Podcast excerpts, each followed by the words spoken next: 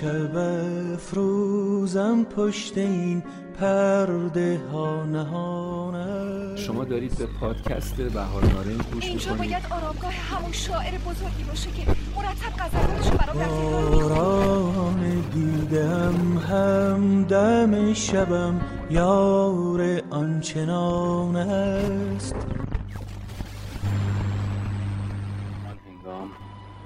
که عطر بهار نارنج در آن کلام مقدس.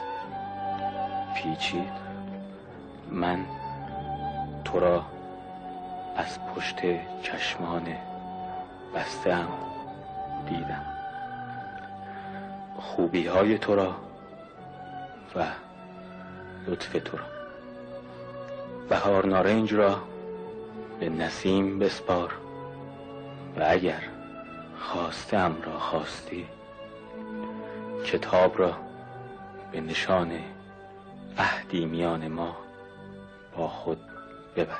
جان می لرزد که ای وای اگر دلم دیگر بر نگردد. ما هم به زیر خاک و دلم در این ظلمت زمان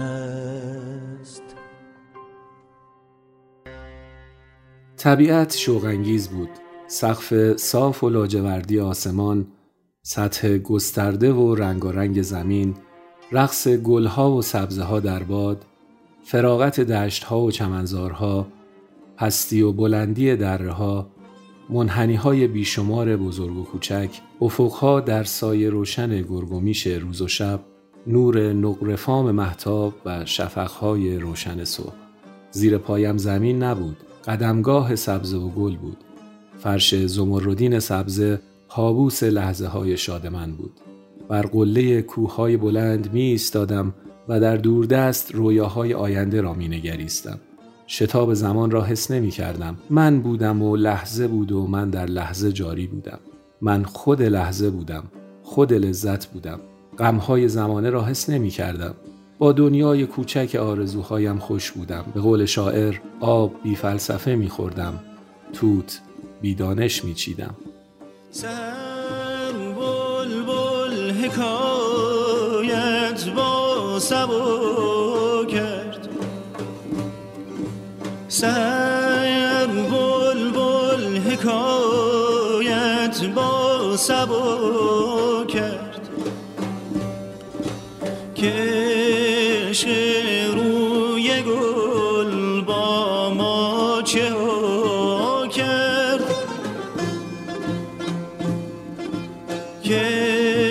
عشق روی گل با ما چه ها کرد؟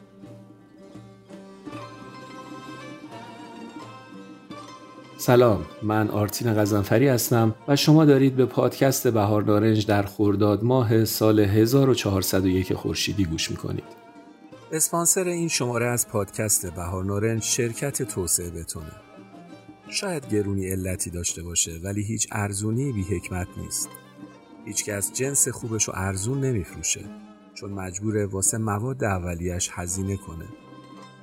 انتخاب جنس بیکیفیت موقع خرید لباس هزینهش پاره شدن لباسه اما وقتی بحث امنیت وسط باشه پای مرگ و زندگی در میونه وظیفه توسعه بتون امن‌تر کردن شهر و زندگی شهرونداشه. ساخت بتون هایی که بتونه چند نسل رو توی سازه‌هاش آروم و خوشحال نگه داره. پس به دوستانمون در شرکت توسعه بتون. خدا قوت میگم و ازتون دعوت می‌کنم که بشینین پای شنیدن روایت دوم از پادکست بهار نارنج.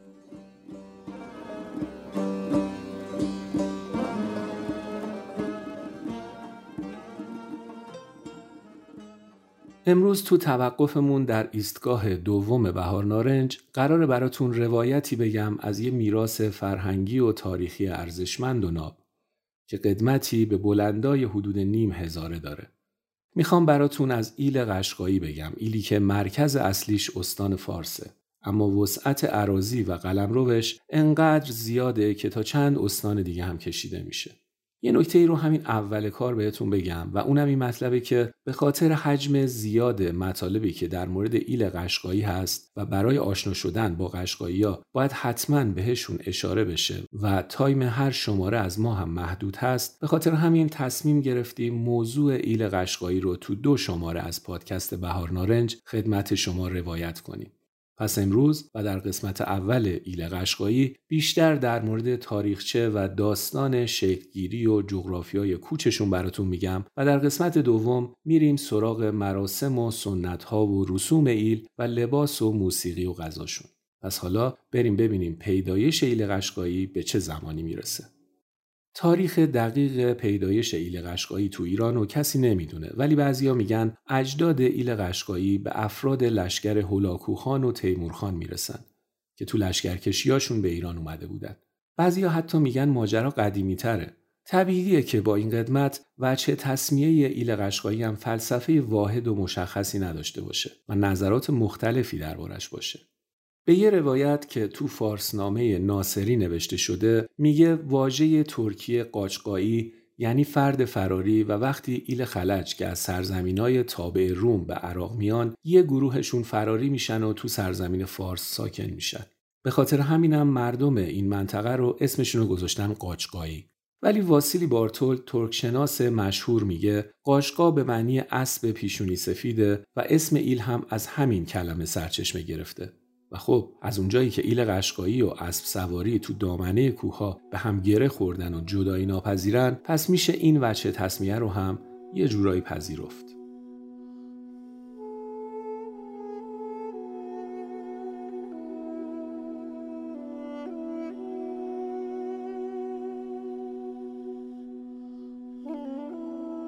بچه های یک کمی که بزرگشون خود من. می‌دونید من چند تا طول سگ رو بزرگ کردم چند تا رأس رو بزرگ کردم.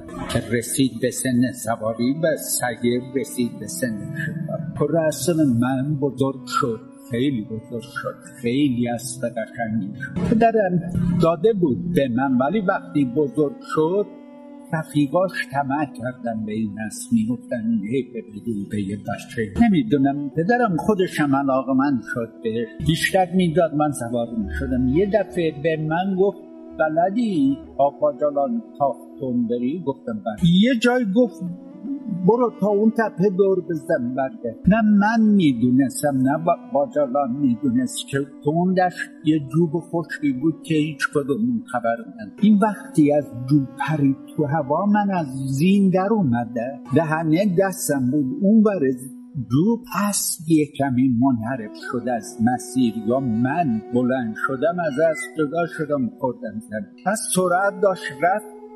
دور زد اومد بالای سره من رو زمین بودم با دماغش منو بو می‌کشید. دوربرم میچرخید. خیلی دلش می‌خواست من پاشم من دیدم این انقدر ناراحته که اگه من پانشم این شاید دل بکنه. چه من با هر بدبختی بود پا شدم.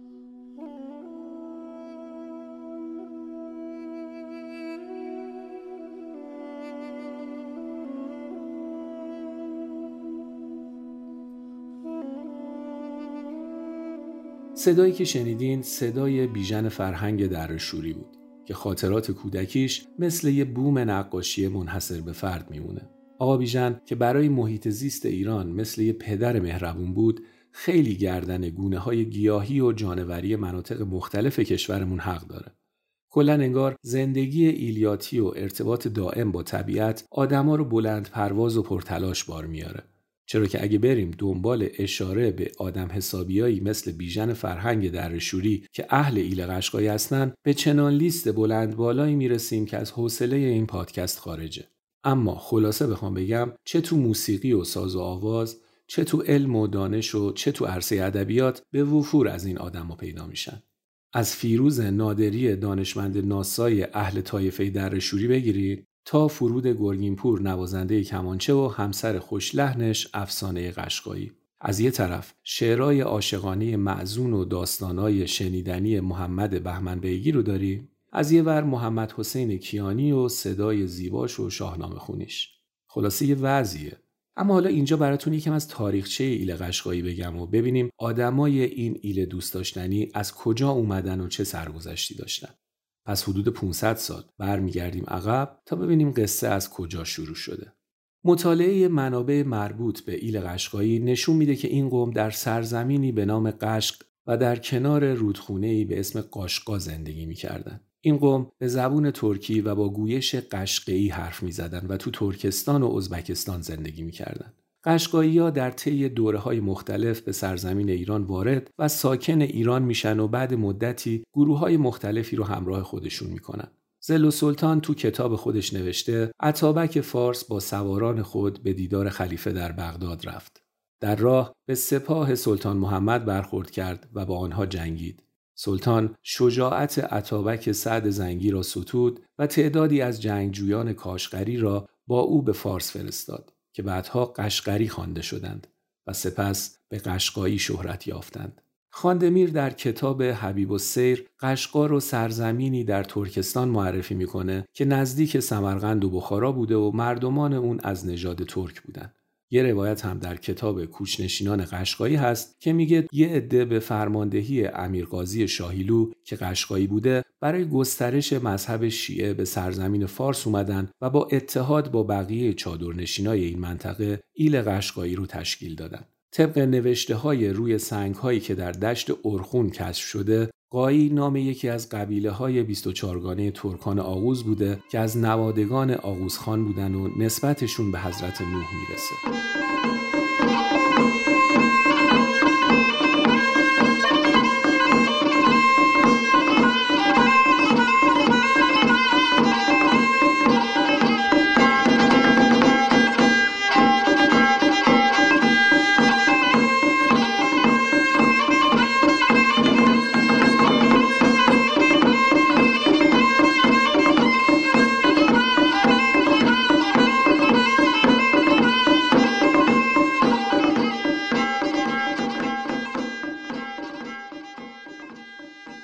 رؤسای ایل قشقایی به طایفه شاهیلو تعلق داشتند. اولین رئیس ایل امیرقاضی شاهیلو بود. ایشون تو روستای درویش زندگی می‌کرده و برای مردم ارزش و قداست زیادی داشته. هنوزم مردم برای زیارت مقبرش میرن روستای درویش. امیرقاضی به شاه اسماعیل صفوی برای تثبیت مذهب شیعه کمک زیادی کرد.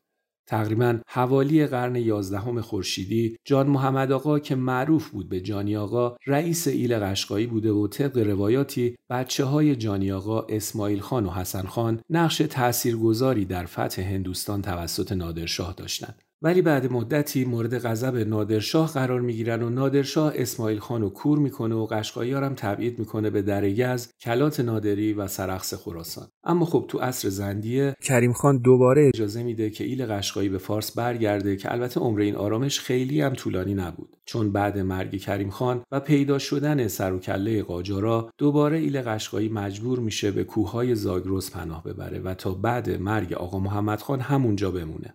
اما بعدا وقتی اسماعیل خان سولت و دوله در سال 1274 خورشیدی که زمان سلطنت مظفرالدین شاه بود ایلخان شد قشقایی قدرت تازه‌ای به دست آوردند تو این دوران قدرت اداره مرکزی ایران کاهش زیادی پیدا کرده بود و همین اتفاق باعث شد اسماعیل خان کنترل بخش وسیعی از سرزمین های اشایری رو به دست بگیره. زمانی که انقلاب مشروطه در ایران رخ داد فارس هم به آشوب کشیده شد و قشقایی به صف مشروط خواه پیوستند و جنگ داخلی تو فارس شروع شد که طبعا بین سلطنت طلبا بود و مشروطه چیا. انگلیسی هم که نفت خوزستان رو در انحصار خودشون داشتن از این درگیری ها احساس خطر می‌کردن پس از قوام که طرفدار سلطنت و مخالف مشروط خواه بود حمایت کردند. تیر ماه سال 1289 خورشیدی نیروهای نظامی قشقایی به طرفداران قوام تو فارس حمله کردند و اوضاع فارس آشفته شد و به نوعی وارد جنگ با انگلیسی ها شدن که البته خیلی زود فهمیدن توان مقابله با اونا رو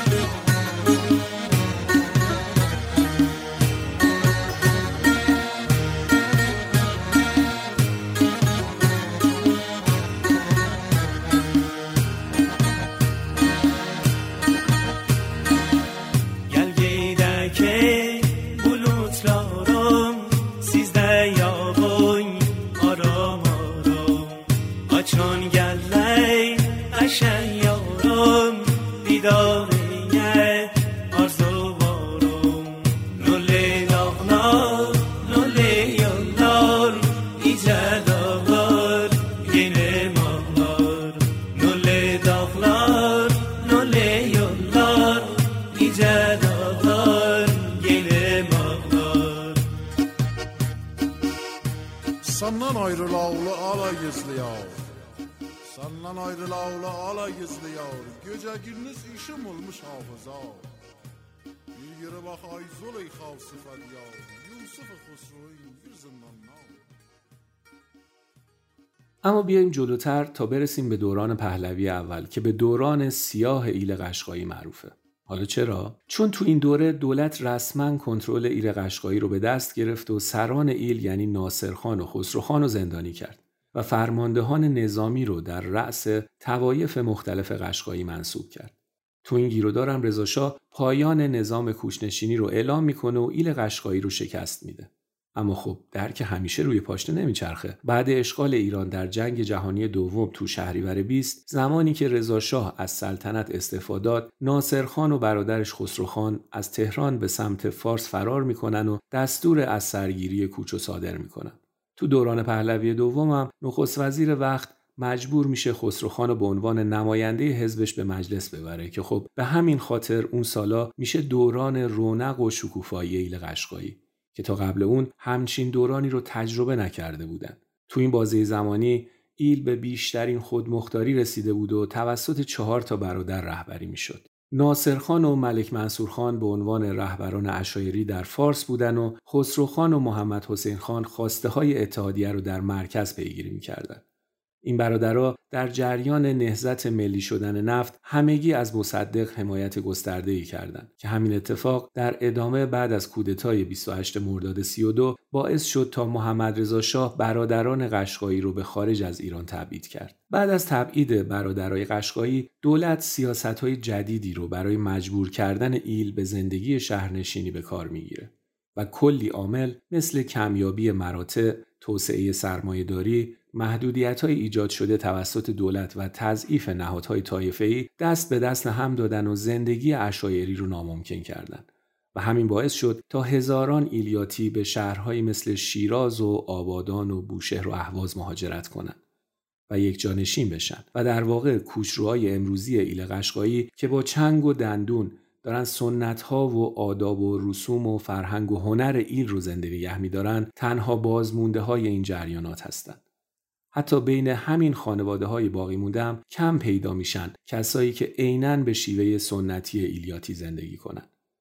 مثلا سیاه چادرایی که زنای زحمتکش ایلیاتی میبافتن الان اکثرا تبدیل شدن به چادرای سفید برزنتی و حتی جدیدن بعضی از خانواده ها برای آرامش بیشتر توی ییلاق و قشلاق خونه های سنگی یا آجوری ساختن. ولی قسمت شیرین ماجرا آداب و رسوم و سنت هایی هستند که باقی موندن و تو فرهنگ اصیل ایرانی مثل الماس می درخشن. کجای دنیا میشه مثل فرشا و گیلیمایی که زنا و دخترای هنرمند ایل با دستاشون میبافن پیدا کرد. بین کدوم مارکا و برندا میشه عطر گردنبند میخک زنای ایلیاتی رو که اگه دو چیک آب بپاشی بهشون رایحش یه دشت و برمیداره پیدا کرد رفتان سوار کلی با خود تو را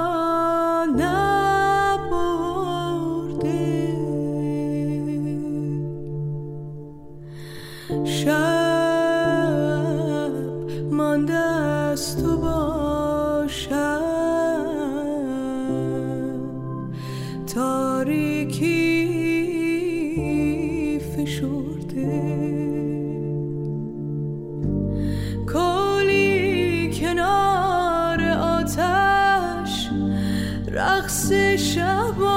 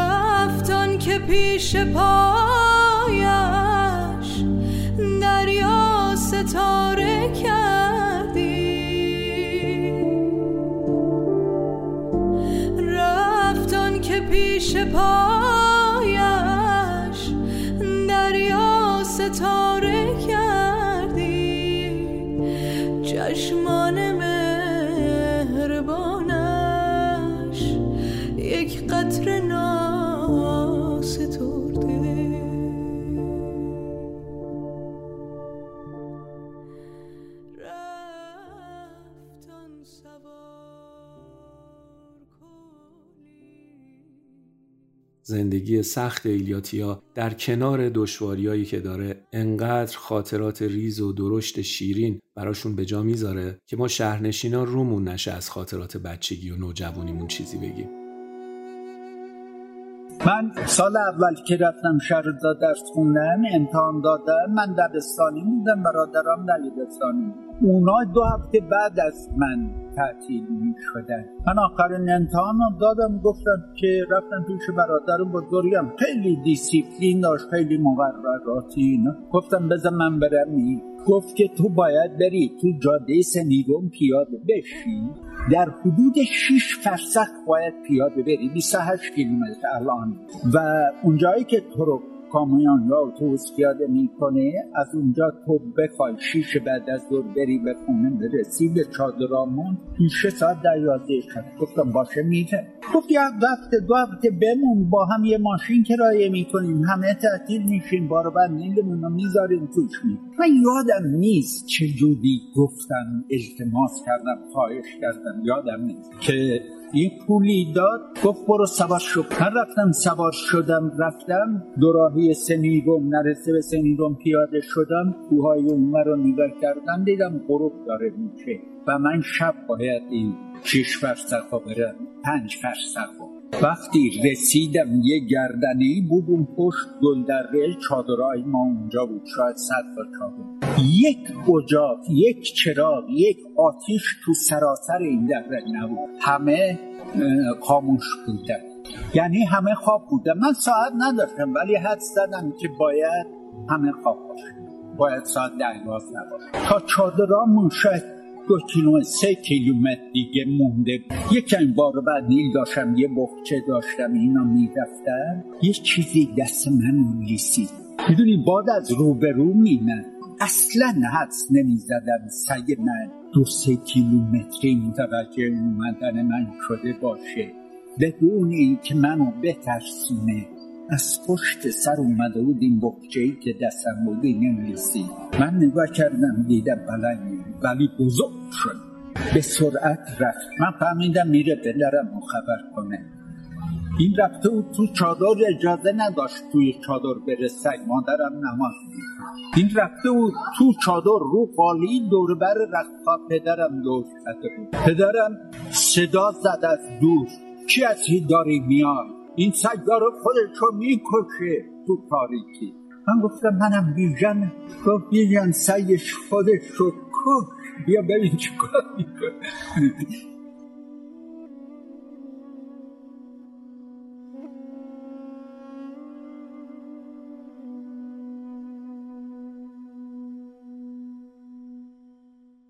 خب حتما می‌دونید که زندگی اشایری و به تبعش ایل قشقایی بر پایه کوچنشینی و حرکت بین ییلاقات و قشلاقات در طول ساله. حالا که اینجا سرگذشت پیدایش ایل قشقایی رو شنیدیم بریم ببینیم این ایل در طی سال کجاها و به چه شکلی کوچ می‌کنه و با چه شرایطی تغییر مکان میده. مهمترین عامل تعیین کننده سرنوشت ایل عوامل جویه نه دستور خان یا برنامه های دولت های وقت.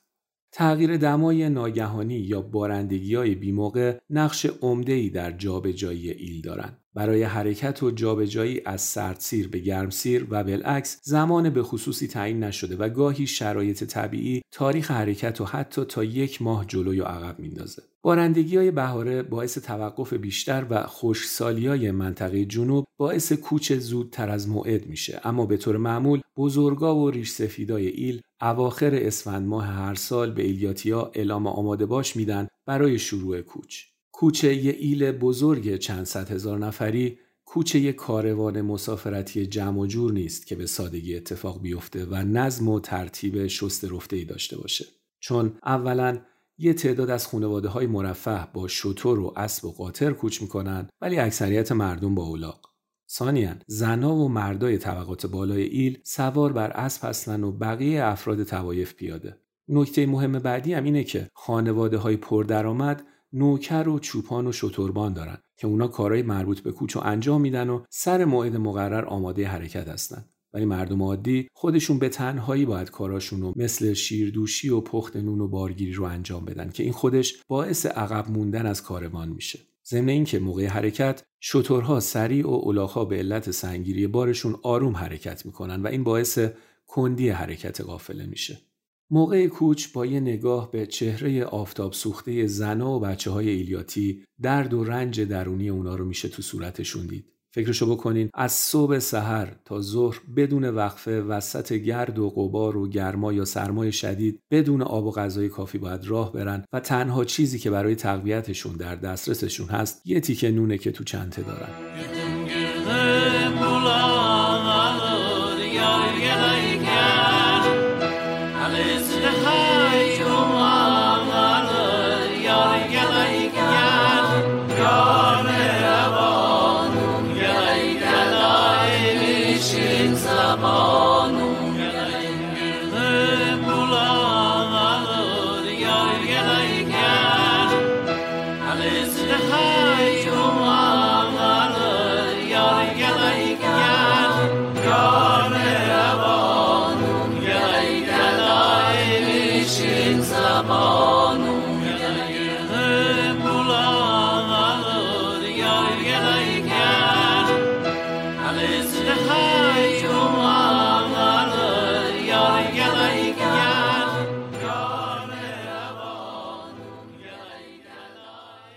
اتحادیه ایل قشقایی از پنج طایفه بزرگ تشکیل شده. طایفه عمله که فرمانده اتحادیه محسوب میشه، طایفه فارسی مدان، طایفه درشوری، طایفه شش بلوکی و طایفه کشگولی بزرگ و کشگولی کوچیک.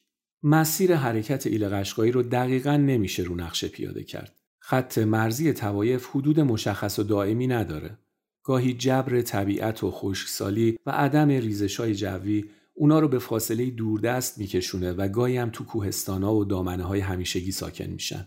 به طور کلی فقط در حالت عادی توایف مختلف مسیر معینی دارن. تو این گیرودار شاهد همه نوع عوارض طبیعی هم هستن. از تقیان رودخانه ها و بسته شدن مسیرها بگیرین تا بارونای شدید بهاری که هستی گروه رو نابود می‌کنه. گاهی رطوبت زیاد توی سرما براشون مشکل ساز میشه و گاهی خشکسالی و بیابی دمار از روزگارشون در میاره. مسافت ییلاق تا قشلاق بین 500 تا 600 کیلومتره. ییلاق قشقایی از دشت ارژن تا سپیدان و مرزای کوهکیلویه و از سمت شمال شامل آباده و شهرزا هم میشه. این منطقه که تا مرز بختیاری تداوم داره معروف به سرحد بزرگ. منطقه قشلاق اولیه قشقایی هم تو جنوب شرق فارسه که محل قشلاق توایف شش بلوکی، فارسی مدان، کشگولی کوچیک و عمل است. این منطقه از مناطق کم ارتفاع جلگه‌ای جهرم، لار و فیروزآباد شروع میشه و تا کناره های خلیج فارس ادامه پیدا می‌کنه.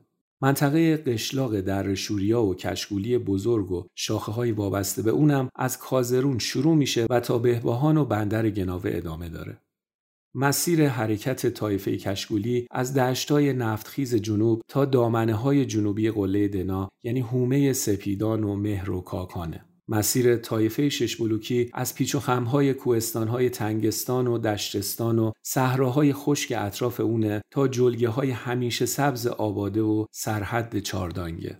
اما مسیر کوچه طایفه در شوری از همسایه شمالی خودش ایل بختیاری و چشمه های پرتراوت شهرستان های بروجن و سمیروم تا کتلای سفید پوش گچ و نمک در بهبهان و دوگنبدانه. طایفه عمله از چمنزارهای سرسبز و خرم سمیروم و ارتفاعات برفپوش دنا تا دشتهای لاله پرور خنج و لارستان در ترددن و طایفه فارسی مدان از دامنه های شمالی قله دنا و دره های ژرف و عمیق زاگرس تا ارتفاعات کوههای دهستان سرمشهد یادگار آتشگاه ها و آتشکده های ساسانیان رو در جنوب کازرون زیر پا می‌ذارند. همه این توایف با تیره های مختلف که در بعضی خصوصیات و آداب و سنن تفاوتهایی دارند در این مسیر همه با هم و با فاصله کم به سمت میادگاه های خودشون در حرکتن و با مشکلات زیادی مثل سرقت و دستبرد از کاروانها که گاهی به درگیری های بزرگی تبدیل میشه دست و پنجه نرم می‌کنن. گاهی هم به علت ترافیک شدید بین راه مجبور به کوچه شبانه میشن تا بینظمی کمتری پیش بیاد. اما با وجود همه سختیا و نصف شب بیداریا، دائم راه رفتنا، تو گرد و غبار نفس کشیدنا، غذای کافی نخوردنا و هموم و بهداشت درست درمون نداشتنا که هر کدوم می‌تونه باعث نفرت از کوچ بشه ولی عدهای هنوز با امید به آیندهی بهتر کماکان به این سفر پرماجرا ادامه میدن. اصلا زندگی قابل مقایسه نبود. اصلا کوچ ما رو حساب کن بین از کنار خلیج فارس را می افتادم بهار. می رفتیم از دنا سرازیر می شدیم پایی از دور این قله رو می دیدم برف و جنگل و بلوط و شکارا و صدای پرنده ها و شبا آواز خوندن راجب دنا که هیچ یاقی اگه به تو پناه یاره هیچ دولتی نمی‌تونه دستگیرش کنه. دنا تو شاه کوهایی. بلخ و سمرقندت چه شد صدها جفا ای مادرم دیدی و مهرت کم نشد. از خون سربازان تو گلگون شده رویت وطن. ای سر به سبز بی خزان ای مهر تو در جان و تن. ایران زمین آغاز تو پایان تو بر دشت من باران توی. در چشم من تابان توی. ایران من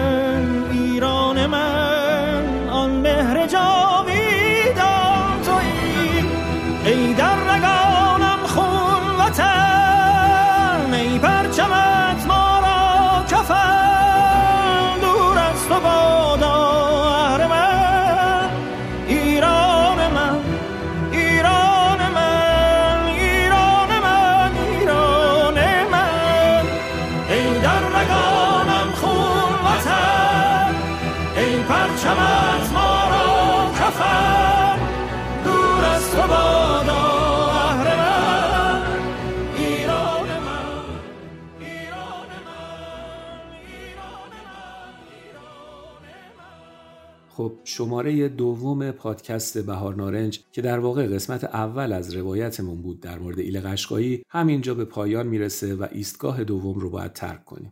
ولی روایت جذاب ایل قشقایی کماکان ادامه داره که می‌تونید در شماره بعدی ما دنبالش کنید. اگر بهار نارنج رو دوست دارید اونو به دوستانتون و آشنایانتون هم معرفی کنین و کمک حال ادامه راه بهار نارنج و بقای اون باشید. روز و روزگار بر وفق مرادتون باشه و خدا نگهدارتون. فکر زنجیری کنید یا غلام بوی گیسوی مرا دیوانه کرد.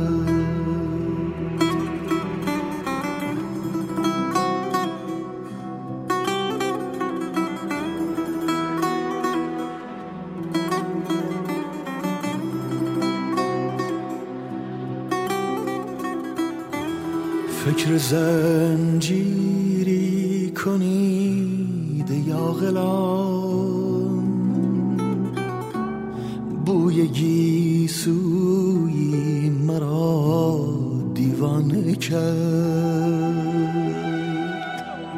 پیش هر بیگانه گویم راز خود. آشنا روی دیوانه کرد.